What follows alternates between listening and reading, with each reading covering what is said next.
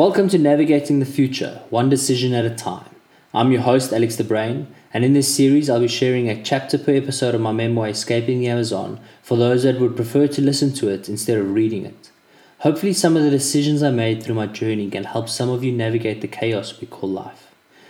Subscribe to my podcast, follow me on Twitter at AlexTheBrain1, or subscribe to my mailing list on alexthebrain.com to stay up to date as I release each episode. Any comments or feedback is always welcomed and encouraged, so please drop me a mail at info at alexthebrain.com. Thanks for listening and enjoy.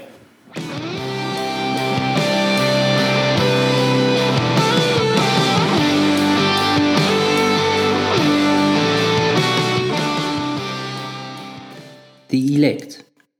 Each legionnaire is your brother in arms, whatever his nationality, his race, or his religion might be. You show him the same close solidarity that links members of the same family. I tossed and turned all night and woke that morning well before my alarm. I lay still, staring blankly at the mouldy ceiling of my tawdry room. The light had penetrated the shutters, and like an alcoholic on a bender, I didn't know if it was dusk or dawn. I heard Renault horns and police sirens in the distance as France's second largest city also arose from its slumber. I felt completely hungover, though I hadn't drunk a drop. My anxiety came from fear. This was my second day locked in my room, buying myself time as cabin fever enveloped me. I was inching closer to doing what, up to now, was merely a fantasy, a cruel joke over grilled boerewors. As means of reassuring myself, I flipped through the crumpled Foreign Legion pamphlet that was now still damp from armpit sweat. Esprit de corps, discipline, action. I had some cash, cold feet, and was already homesick. A thousand excuses for not joining raced through my mind. Benno's last words lingered in my ear. Don't be like those lesser men who gave up. But how would I feel if I came home with my tail between my legs, having chickened out at the last minute? I'd eventually have to confess the truth to my lager swilling mates over grilled meat. But just as I lapsed into sleep again, a screeching sound next to my ear shocked me out of the bed immediately. I threw my cheap alarm clock across the room and started packing my meager belongings into my rucksack. I grabbed it, my wallet and passport, and headed for the door. As I reached out for the handle, my hand trembled. Cold beads of sweat formed on my forehead as I prepared to face the schoolground bully, knowing that I was outmatched. I'm ready for whatever may come, I said as I left the comfort of civilization for the last time. I strode towards the Gare de Marseille as the icy gusts pushed me along. I wasn't prepared for European winter and hoped that the Legion had better cold weather gear than I did. I had the false impression that France's Mediterranean coast was always hot and steamy, replete with sunbathers year round. If I'd done some proper research, I would have seen that the Legion's training centre was tucked inland, before the foothills of the Pyrenees. With my very last euros, I bought a regional ticket to Aubagne, outside Marseille, headquarters of the French Foreign Legion. I took an empty seat next to a window, wanting to enjoy the last melancholy moments of southern France as the tourist. The sound of the train's wheels chugging over the tracks lulled me into a trance. I imagined myself bunkering down in some flaming town, brother in arms to my side, shouting, Cover me! as we ran from one stone hovel to another. We'd push forward like a well oiled machine to capture the enemy without losing any comrades. The sudden whistle of the train approaching my stop woke me back to reality. I instinctively reached for my wallet as I considered the possibility that the Legion wouldn't accept me in which case I'd be hungry and homeless in a foreign country. But I subconsciously wanted to have no material belongings to go back to, not even a coin to make a phone call. I walked off the platform and approached a stranger who was leaning against the wall finishing his cheap cigarette. Pardon, I'm looking for La Legion. Oui, oui, he said in a thick accent. I'm going that way if you want a lift. I accepted as he flicked his cigarette and opened the back door of his old Citroën. We pulled off at a speed I didn't think was possible for such a jalopy. You wish to join our legion, we? I often see many a sad man drifting up the hill to do the same. Damn straight, I smiled. He flew around a traffic circle while searching for his lighter, gesticulating wildly. I live here, and I don't know what on earth happened in that regiment secret. I've always wanted to be a legionnaire, he said, lighting another smoke. But I don't feel tough enough. In another life, without kids and a wife, I would try. You see, you are lucky because you have nothing to lose. We all have goals, but how many of us really pursue them? Life passes fast and you make your choices. Dreams and nightmares, sometimes they're all the same thing. The Frenchman interrupted his own monologue and stopped the car next to a stone wall. On it was a flaming grenade military insignia beside the words Legion Étrangère. This is the end of the line, he said, pointing a bony finger at what lay before me. He lit a third cigarette before speeding off again with a sympathetic and regretful frown on his face. I now stood before the bricks and mortar embodiment of my life's hopes and dreams. Still in a trance, I scanned the red roofed building in front of me. I passed through the low stone wall via a narrow gate that read entry, and then followed a few steps towards what looked like an information window. This is where I finally had to pull the trigger. My heart beat through my chest, my legs became numb and weak from adrenaline. My steps slowed, unconsciously as if to give me time to change my mind. All I could hear was my inner voice saying, Turn around, go home. You're unfit, you will fail. This really isn't what you want. I felt this way when my parents took me to church, as I often felt unworthy to be in God's presence. But it wasn't the Almighty planting a seed of doubt now. It was me, and the voice was now screaming, They don't want you. You're not brave enough. Make up an excuse as to why you weren't accepted. Nobody will know. But I would know. I knocked on the glass window, straining to see inside, and then glanced at my watch. 12.05. Nothing happened. I knocked again, louder. I then heard rushed footsteps approaching from inside, and the door swung open. Savez-vous pas qu'il est temps de déjeuner, A burly red faced corporal chef shouted at me in irritation, pointing to a green steel bench along the wall. I barely made out that he was calling me an idiot for bothering him during lunch. He slammed the door shut, and I sat down and waited. As expected, my first encounter with the Legion was a proper ass chewing. At least it wasn't an ass beating. About an hour later, from out of nowhere, a bawling Romanian in tattered clothing fell at my feet. I came from my country to join the Legion, and now I've got no hope, no money, he fretted. Come back with papers, a different corporal chef said as he slammed the door behind us again. 1.30 and still no one let us in.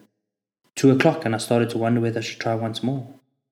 The medieval rule of St. Benedict stated that a novice should be rejected three times by the monastery before being accepted into the order. At three o'clock, I was about to knock again when the door opened. The first corporal chef appeared, wiping crumbs from his mouth and smelling of vinegary wine. How dare I disturb him during his meal? I must have been asking too much by volunteering to die for his army. Then again, I was bad with dealing with pride. I always expected to be thanked for a favor. The Legion would change that attitude very quickly. Donnez-moi votre passeport, he snapped, generously dosing my jacket in spit. I nervously handed it to him. He turned and walked away with purpose. Not knowing what I was supposed to do, I followed him through a green gate that led onto the belly of the beast.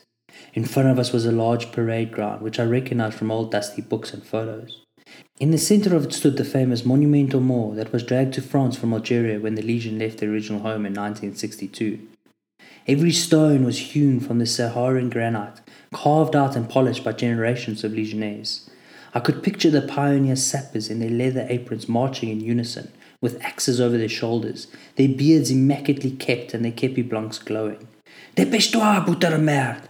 My escort yelled, snapping me out of my daze. I feared doing or saying something wrong. Like a dog, I slowly caught onto the tone of the French speaker's voice and what he was pointing at.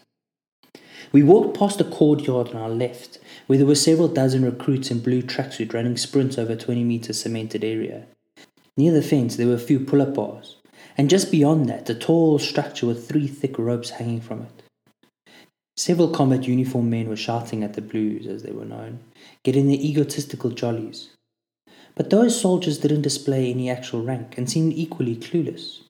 I got the odd feeling that of watching show dogs in a pen being forced to perform for pleasure of their handlers. It all smacked of power and sadism.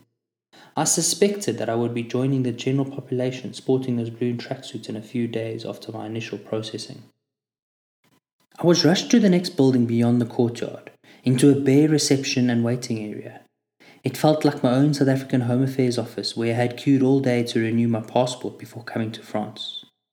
The corporal chef called me to the counter and a copy of the enlistment contract was shoved in my face. Sign now, he said. As of this moment, you are in the French Foreign Legion. Lord, what did I just do? Everything was signed by hand and stamped by an official. Hardened legionnaires spent entire days shuffling bits of paper in India ink. A working computer was nowhere to be seen. But this was de rigueur ever since the Legion opened the doors to men who were best never heard from again. I was about to come but an ink blot of an officer's ledger. From dust we come, and dust we shall return. Over the course of the afternoon, two other recruits trickled into the room. The first was a young lad with dark eyes and sharp facial features. He wore a black polo neck jumper and a great leather jacket. A dragonfly was tattooed on the side of his shaven head. He must have been in an early morning punch up with the police after a night of drugging and clubbing, as his face was banged up. Without making eye contact, he sat down on the opposite end of my bench, sliding forwards into a slouch, captivated by whatever was on the ancient cathode ray television in the corner. He wasn't interested in talking, so I turned to the recruit who sat behind me. Marcos, he introduced himself with a deep, rich voice. His friendly eyes burst forth from under his monobrow, giving warmth to his round face, which produced a smile the moment I reached to shake his hand. His grip was firm, something I always respected in a man. Marcos had a dark complexion, jet black hair, and didn't seem a day over thirty. He was six feet tall, with strong, broad shoulders and approachable demeanor, and he had the whiff of a Fortune 500 company CEO. For some reason, I immediately liked and trusted him. I'm Alex, I said. You speak English? Yes. Portuguese, Spanish, and French too. Where on earth are you from? Brazil. I grew up in Colombia and have been studying French for the two years preparing for the Legion. By nightfall, we were a dozen blokes in a small room. Marcos, the unofficial responsible, greeted each one with his classic handshake and his endearing mixture of their language and his. He was just that sort of guy who made anybody feel 10 feet tall. He was also a regional Brazilian Jiu Jitsu champion, but didn't boast about his accomplishments. Unlike me, he seemed absolutely primed for what lay ahead. Have you any idea what happens next? I asked. It's Friday, and apparently they're only taking new recruits on Mondays. So you're stuck with most Mr. Personality over there and me for the whole weekend. I never got the memo about recruitment taking place only on business days. Real men don't read the fine print. I had to learn to wait calmly, as with my passport confiscated, that was all we could do. Every single volunteer that was thrown into our drunk tank looked like he was carrying the world on his shoulder. I bet this guy's a former cop, I said. No, club bouncer in Warsaw, replied Marcos. Everyone was broken as if life had been kicking his ass, and this was his only way out. Old Legion memoirs dispelled the myth of being a refuge for criminals and scumbags. The face of the underclass, as Orwell put it, was simply that of hard-working, downtrodden man. Jacob over there is on the run from the Hungarian authorities. He killed a guy in a bar fight last week and faces life if he's arrested, Marcos told me as he shared the story behind every cheerless mug. Jacob sat timidly silent the entire time, afraid to even hurt a fly. Do you believe him? I asked, as the young man didn't look like he'd ever been in a fight in his whole life. Judge not, lest thee be judged, Marcos reminded me as we tried to make sense of the boasting bullshit and the truth. You've never been to jail? Everyone's innocent, even the bloke who caught on video. You'll learn quickly that every man has a past, as well as a few lies that himself believes. Eventually, the boredom brought out bizarre and unpleasant behaviors. Guys would pace back and forth relentlessly from one wall to another. One recruit spent the day counting every single brick that made up the adjacent classroom. Dragonfly became physically aggressive and began shoulder checking others and then cursing at them to provoke a fistfight. Another guy bumped his head on a table for two hours. That's a good idea to keep your sanity, I thought sarcastically. Finally, a corporal chef came into the room, crisply shouting, Dush, here!" Not understanding a single word, I followed in Marco's footsteps to avoid getting smacked. We all then stripped down and queued for the showers. Feeling rather uncomfortable, I finished as quickly as possible. Twenty bunk beds were precisely arranged, ten per side, one meter apart. Each was covered in a cheap brown polyester blanket that had probably never been washed. They would have lit a city block if viewed under a black light. Hygiene aside, I was happy to find something soft to crash on and tried to get as much well deserved sleep as possible. I lay awake most of the night, trying to block out the sounds and only a dormitory full of strangers could provide. Gasps from the back sounded like a man drowning in his own saliva. Then the fart started, mixed with the aromatic essence of feet and armpits. Bed springs creaked as everyone tossed about. Every hour, one unfortunate alcoholic got up and paced the room. The anxiety from being confined by the Legion's walls was getting to him. Up and down he went, between the beds, to the door and back. Alcoholism is a disease of the night. I kept one eye open. As I was barely dipping into REM sleep, the lights came on at four o'clock. But suddenly there was a commotion in the back of the dormitory. Jacob and Dragonfly were up in each other's faces. Marcos and another ran up to pull them apart. I saw you going through my wallet, you Russian piece of shit. There was a nasty zero tolerance policy of thieving in the Legion. Since we all feared getting sent home for fighting, Dragonfly got off easy. That bastard would have been lynched if we were in a regiment, Marco confirmed. It doesn't really matter. If you're accepted into the penitentiary on the other side, the Legion confiscates or throws away everything on your person, I mumbled as we got on with our day. Petit déjeuner, dix minutes! We heard behind us a smartly dressed corporal chef came through the door. Everyone scrambled to get dressed and ready to follow him for our first meal in the Legion. We chaotically trailed our fearless leader and joined a long line of recruits waiting to be served. Not knowing what fare to expect, I was both nervous and excited. I hadn't eaten in a day and could instantly wolf down a full English breakfast toast, fried egg, sunny side up, bacon, and baked beans on the side. But I was rudely corrected. When I got to the front of the line, I noticed everyone was picking up a bowl. I presumed we would be getting porridge with a thick pat of butter. However, the bowls were for nothing more than coffee. Is this it? I accidentally asked out loud as I snatched an accompanying croissant. I then felt a blow against the back of my head. Tais-toi, kurwa! The supervising corporal shouted and then gave me a second smack just to remind me that I was at the bottom of the food chain. After finishing breakfast, which took me an entire five seconds, we were escorted back to our holding room and left to our own devices. Some guys killed the time doing push ups, sit ups, or dips with the help of two chairs. It was the time honored way of establishing authority and who was the alpha. A few scrawny black Africans were running about who I was concerned for, especially when the Russians scowled and spat in their direction. By now, I'd almost memorized every word in the recruitment videos played one after another. Every few hours, a new recruit would be tossed in. We'd all size them up in seconds as if we were in a no rules fight club waiting for the bell. But even the simmering discord and cultural animosity, there was some male bonding. We all came from different backgrounds and joined for various reasons, but we were now in the same shit together. Misery loves company.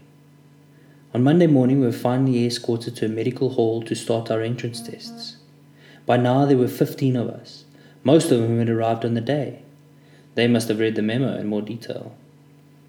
I had my blood tested and was otherwise prodded and poked to confirm that I was healthy enough to be fired at. I was then ushered into a tiny interview room. I found myself sitting in front of an on loan French army psychiatrist who looked like the male version of Nurse Ratched from One Flew Over the Cuckoo's Nest. I wonder what kind of psychological games we were about to play to tell whether I was sane enough, or too sane, to join the Legion. He wore a wrinkled uniform and had his name pinned on his breast Bernheim. Do you have a criminal record? He asked, not looking at me. Was that a trick question? Would a rap sheet put me in the front of the queue? No. Petty crimes? He continued, appearing to be writing down his observations. No. Have you killed anyone? No, but I'd like to right now, I muttered under my breath. He finally looked up at me, peering over his small round spectacles. Without a word, he closed my file, set it aside, and grabbed a succeeding one. Gentile soldiers were born to fight. Born, fit for duty. He nodded his head towards the door. Next! The subsequent step in the process, known as the interview with the Gestapo, brought me before a sergeant chef with the French intelligence services. This is where every man was stripped bare to his soul. While the Legion would protect a man's identity at all costs, they hated secrets. The English speaking sergeant chef interrogator leaned forward on his elbow. He was wearing the formal mud green jacket of the Legion with several insignia and badges on his shoulders and chest. His face was wrinkled by the years in the sun, and he moved like an arithmetic pensioner, though he didn't look a day older than forty. Name? he asked. Alex de Brain. Sir, I'm sure you mean to say sir. Yes, sir, Alex de Brain, sir. Why do you wish to join the French Foreign Legion? I want to be an elite warrior. I'm looking for an adventure, and I never want to back down from a fight, sir. He looked at me in the eye. You, young man, do you have an education? Yes, sir. A corporal then suddenly entered the room, grabbed me by the lapels, and accused me of lying. After shaking me about, he was then told to wait outside. Sorry for the corporal, he means no harm. I'm not like him, I just want to be you to be honest. Now, do you have a family? Yes, sir.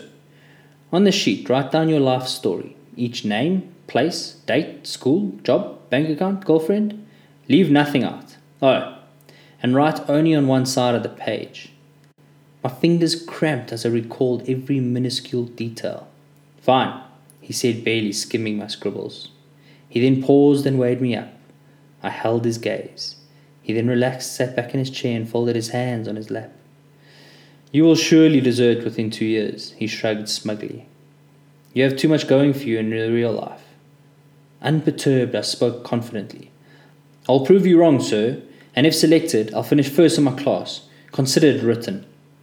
Pride swelled up in me. Nobody tells it the brain that will fail. He leaned forward again. He must have seen many a man come through his office. Promise me one thing. The day you realize that you've had enough, pack your bags and quickly get the hell out of here. Understand? I bowed up. That won't be necessary, sir. Rage filled my soul, displacing any lingering self doubts.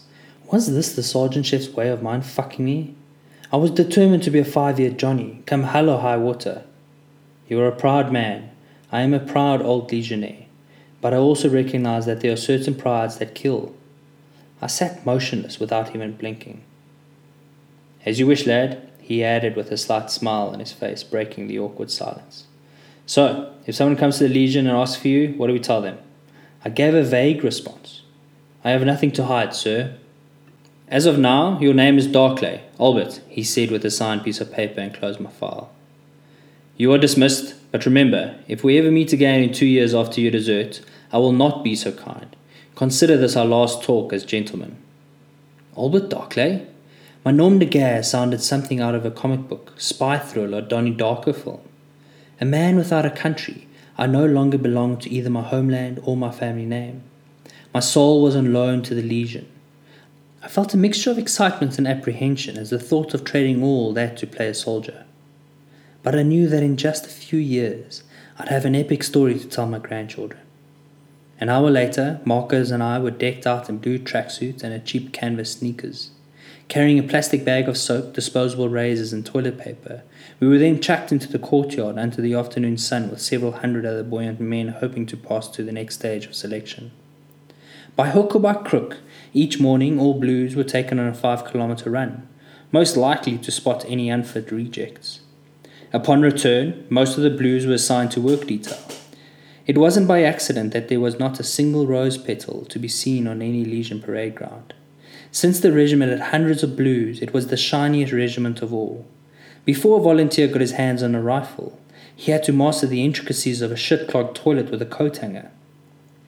Nobody spoke a word, as there was no common language, and we communicated by grunts and threats. Those not on work duty hardly had it much better, since they did nothing more than stand around in the prison courtyard complain and hate their lives. Compared to navel gazing, washing a mountain of pots and pans was a treat. There was pushing and shoving, with the bigger blokes having their way with the weaker ones. The bullies all seemed to speak Russian. One morning, Marcos was tasked with the de-weeding of flower beds near the mess hall entrance, and I got kitchen duty. By chance, I ran into the only other Anglophone in the pen, an American former Marine. He introduced himself by nom de guerre, Daniels. The Legion generally saw American recruits as soft, but made a special exception for the rebels. Daniels had attained the rank of sergeant and survived two tours in Iraq. His bright eyes were not yet dulled by war, but they had held a tinge of sadness.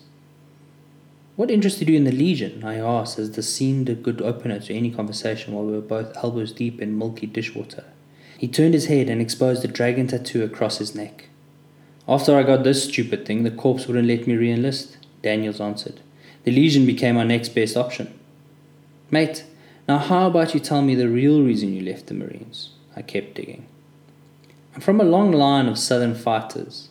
My old man joined the corps when he was 16. My granddad was also a Marine. But I was fucked up after my second stint in the sandbox. I tried the civilian thing, Civvy Street, as you guys call it. And now, why you want to try military life again? I continued. My mind wasn't right, and it still ain't. I wasn't a good civilian. I burned my bridges with the Marines, so I came here to work through my shit. I'll take the devil that I know. Pick your poison.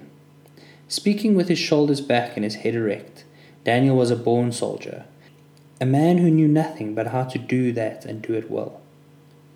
So, what happened on your second tour? I asked, trying not to badger him. It wasn't that stint that broke me, but the time after it. I've seen death, and he actually has an appealing face. Fighting is addictive. When I got home, I couldn't handle the silence. I'd have nightmares of friends being blown up by roadside bombs or Iraqis found in torture houses. I'd wake up in cold sweats with birds chirping and kids playing outside. The VA shrink put me on medication, but they only made the shit worse. I hated those smiling civilians in the SUVs who had no idea what we endured for their pathetic asses. Weren't most of you guys well received after the war? I asked naively. Ain't no such thing in real life, hero. Once you're back in civies, nobody gives a shit. But the journalists love us. We gave them some damn good stories. And I see soldiering as just another job. I don't need all the red, white, and blue star stripes propaganda. Do you know what PTSD is? he asked. Um, the bad effects after fear and stress? No, it's your conscience telling you that you're a piece of shit. You ever been in a situation where you could have saved a life but didn't because you were scared? You ever let a man burn to death? You ever did anything that haunts you for the rest of your life? We ain't saints or sinners. We're just the unlucky bastard tested by gods by being thrown into ethical situations that would make a civilian skin crawl. How do you handle your PTSD? By being in combat that's the only thing where I feel normal. I think the Legion will offer me lots of that. If it doesn't, I hope to die in a blaze of glory with my boots on. I'm already dead, Daniel finished. Every man had his story. Seeking safety in numbers, blues clustered in different mafias, groups based upon language and nationality. The most prominent was the Mafia Rus, who occupied the northern section of the rear yard. They spent much of their time lifting heavy objects, intimidating anyone walking past. Our tiny Mafia Anglais consisted of any native English speaking. We occupied an area on the gravel overlooking the smashed up basketball court. Our favorite pastime was talking shit about the filthy Russians. But unlike most other groups, we had decent lives to return to. We even had a few thinkers and romantics among us. With our fine grasp of the English language, education, and straight teeth, we were sometimes arrogant a lot. As such, Anglophones were hated by the Legion as a whole, and especially by the Mafia Francophone. Down on the court, any unfortunate not part of a mafia wandered alone in circles for hours, trying not to get anybody's bad side. This prison yard was where everyone lost their minds, and basic training was where we found some semblance of sanity. Amid the blues, there were those who passed selection and were officially slotted into instruction. This gave the elect a small jump in rank amongst the volunteers in the title of Rouge. They shared their tracksuits and proudly wore the Legion issue combats. Plato said that the measure of a man is what he does with power. This being promoted to Rouge was too much of an ego boost for many. Feeling that they were already corporals, the Rouge immediately bossed around the Blues. But the Blues had to suffer in silence, since they too aspired to be Rouge and not get tossed out for standing up for themselves. Sure enough, we witnessed this dynamic when two Senegalese chaps got into a massive punch up over something as petty as a bed inspection. Two days earlier, they were sitting, both in their blue tracksuits, laughing and sharing food that they smuggled out of the mess hall. The smaller of the two was promoted to Rouge first and was on the call that night. They calmly argued in French, but things quickly got heated, and then out of nowhere the blue cracked the Rouge right in the jaw, sending him stumbling backwards, holding his mouth as if he was pushing his teeth back in. Puta merde, the Rouge shouted as he launched himself towards the aggressor, tackling him straight into the corner of the bed. The pair spent the next five minutes rolling on the floor like women in a mud wrestling match, each trying to get a cheap shot in. It wasn't an impressive scrap, but a fight to the death nonetheless. Either bloke would have gouged out the other's eyes if he had the chance. Brawls in the Legion, two men enter, one man leaves. Carrez-vous! The burly Polish duty corporal shouted as he entered with a look of disgust on his face.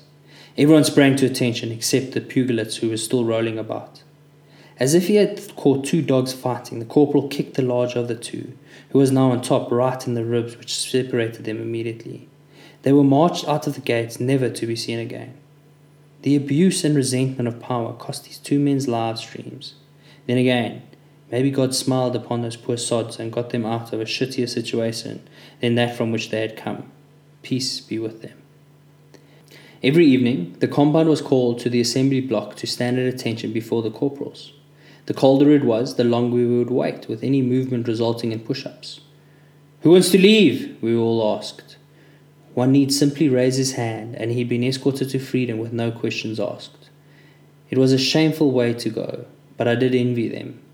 Only decades before, blues were held under the lock and key, but these days, Legion only wanted men who wished to be there, unless, as I learned, they could force you to stay.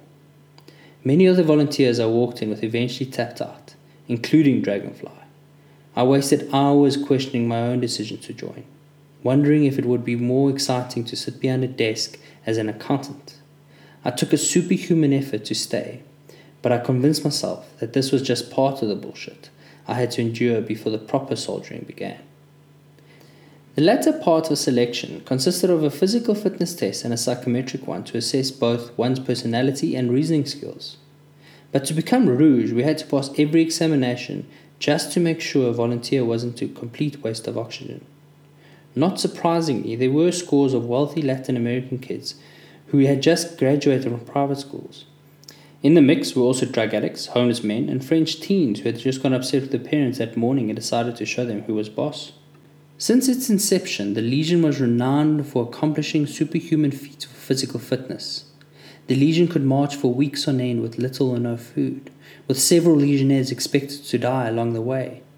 To even to be considered for selection, one had to be an exceptionally fit man. But as the legion was dragged, kicking and screaming in line with the regular French army, times had changed. Yet, like all laws, organizations always find a workaround. And while my generation of recruits may not have been supermen, the legion would make them into such in due course. The physical standard was to perform a mere three push ups and four pull ups with a VO2 max test to measure endurance. Even then, I was astonished to see how many failed that basic requirement. Your preparations getting here won't be wasted, Marco said to me, noting my disenchantment. But I thought that the Legion was the best of the best. Look at all these assholes in the courtyard trying to get into this army. They only take in a handful. The garbage gets taken out early, and the cowards asked to go home. But if a guy's still here, like us, then he's damn good prospect. The cream always rises to the top. Don't be put off by the stupid formalities. Sweat saves blood and the unprepared will curse the day they were born after their first march. The Legion only selected roughly 30 recruits per month to be shipped to the southern western part of Castelnaudary to begin the instruction. As the days passed, only Marcos, the Yankee, and I were left from our initial ragtag bunch. Fate rewarded us tolerance and diligence. As the entire parade ground stood at attention one morning, the corporals called upon Marcuson I'd stuffed sachets of sugar in my pocket after lunch and was terrified that I'd be called out, beaten in front of the others, and sent home. But then a dozen other names were announced. All I could understand was Section Rouge, Castelnaudary, Instruction. We made it! We were all then marched off together to the parade square, saluted the tricolour, and led to the material store, free from harassment from our handlers. In line with all tribal rites of passage, we too participated in the Legion's tradition of shaving each other's heads and crowning ourselves with a coveted green beret. You like my round, pale, shaved head? I asked Marco as we high fived. Uniformity and conformity is a strong male essence. Once all of us looked exactly alike, akin the bold tattoo convicts, we were issued our combat kits. Women love dresses and shoes, men love sturdy uniforms. Like kids on Christmas morning, everyone bowed up proudly as we donned our new combats. The feel and colour of the denim were crisp, as was the smell of our fresh leather boots. One could have put a broom handle in our hands, and every one of us would have sworn that we were trained killers. Boys can be a simple lot, and I was no different, but the Legion knew this all too well. After ragging and goading each other of our new gear, we got into our high quality, immaculately dressed uniforms and were led to a very special corner of the regiment. We entered the Musée de la Légion, through the steel gate shaped in the Legion's flaming grenade, past various battle flags enclosed in glass. In the corner of section of the own crypt, on the walls etched in gold, were the names of each officer who had sacrificed his life. The Foreign Legion, modern Catholic crusaders, celebrate death. Any soldier can fight, the legionnaire can die. The blood of these fallen volunteers washed away our pasts as well. The church militant and the church triumphant. Those in hell don't count. A church doesn't simply count the living as its current members. Though we were nominal Christians at best, along with a few Muslims and African animists, The Legion stood firm with its politically incorrect Christian traditions and heritage. If one expected special meals, holy days, or specific chaplains, then this wasn't the army for him. Nobody knew what to expect until we were formed around a neon lit cross embedded in the granite floor. I felt chills down my spine as I stepped over it to get to the other side. Christ knows your sacrifices, I whispered. Standing shoulder to shoulder along the walls of the adjacent room, we were handed our signed five year contract by a major who had come to welcome his new recruits. Engagé volontaire Darclay, the major announced as he stopped in front of me, his uniform pristine and the golden lines on his epaulets glistening. Présent, Major, I proclaimed, feeling ten feet tall, as I immediately came to attention and raised my right hand, open palm, to salute our demigod. Afterward, we filed past the encased wooden hand of the heroic Capitan Danjou. The experience left me breathless. I belonged. We all belonged. After being dismissed, fantasies were shared of what we hoped instruction would be like. Guys who knew someone who served retold stories of how tough it really was. No matter which books one read or what story we heard, nobody could fathom what to expect. I was about to find my own truth, even if it cost me my life. Walk the walk, and if you judge, do so only after marching in another man's boots. I was shedding my old skin, not knowing that sometimes the old wine will rupture fresh new wineskins. Within an hour after being chucked back into the holding pen, every rouge forgot the moments earlier where they were blues. Comrades came slaves in an instant. Instructions were barked out as soon as the corporals left. I refrained from abusing the others, but was helpless at keeping the bad apples from doing so. The remaining week of toil and boredom was perfectly bearable, as the camouflage combats versus the blue tracksuits made all the difference in life. If we could remain rouge and never actually be real legionnaires, that would have suited most of us. A week later, our sugar high came to an abrupt halt when our instruction corporals reared their ugly heads.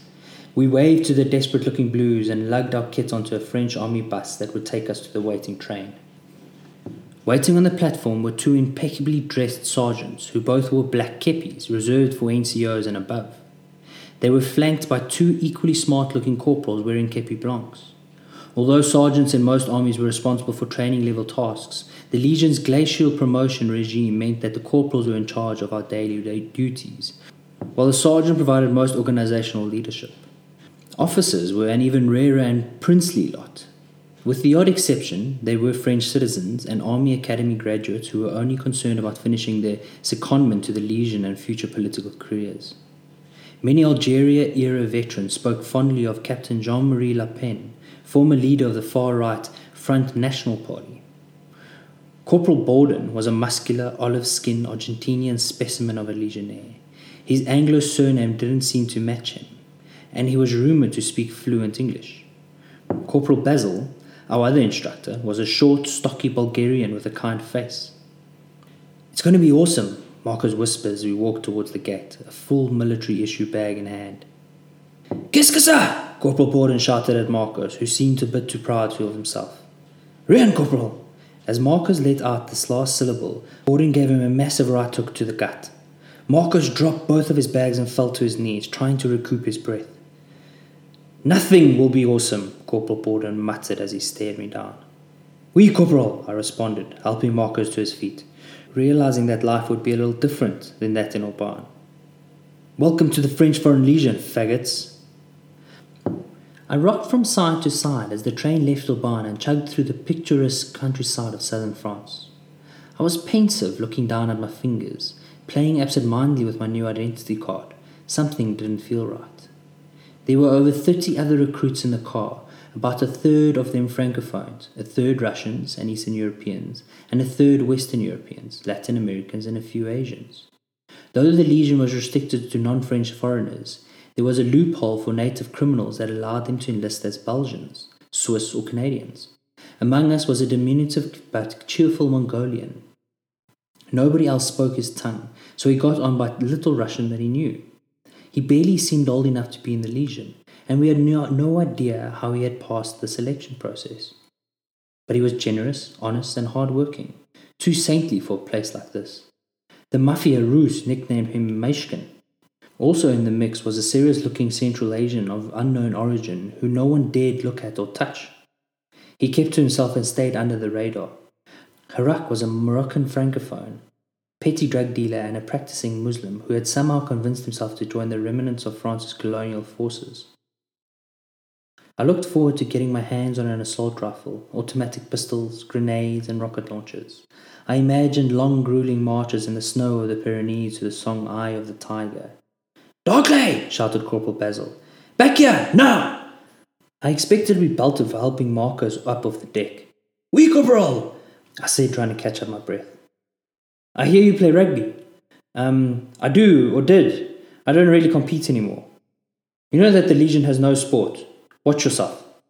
But then he cracked a warm smile. Hey, so tell me, did you play for South Africa? The Springboks are my favourite team. I played rugby in my home country, but it is still a small sport. I'm not so big, but I was good. Really, I was. It was obvious that he was a far more skilled super fan than he was a rugby player, but I was pleasantly surprised by his demeanour. And don't even get me started on the All Blacks World Cup final of 95. He finished in a low tone. We'll talk later. Just hang in there. By the time the train pulled up into our destination, heading directly into the setting sun, we were all alive with enthusiasm. But the cozy atmosphere of our rail car was contrasted by a bone chilling gust of air coming down from the sounding mountains. Winter was still in full force. I realized that I should have skipped all my months of preparation and joined in the summer. I'd have been in the regiment by now. Just as we arrived, our salty looking sergeants then announced that we would be heading to the Quartier Capitaine Danjou in Castelnaudary, the 4th Regiment Étranger. From that day on, simply hearing the word Castel sent shivers down my spine. We then hopped onto the waiting Legion coach. It lurched forwards and slowly made its way up the winding country road, our road to Damascus. Thank you.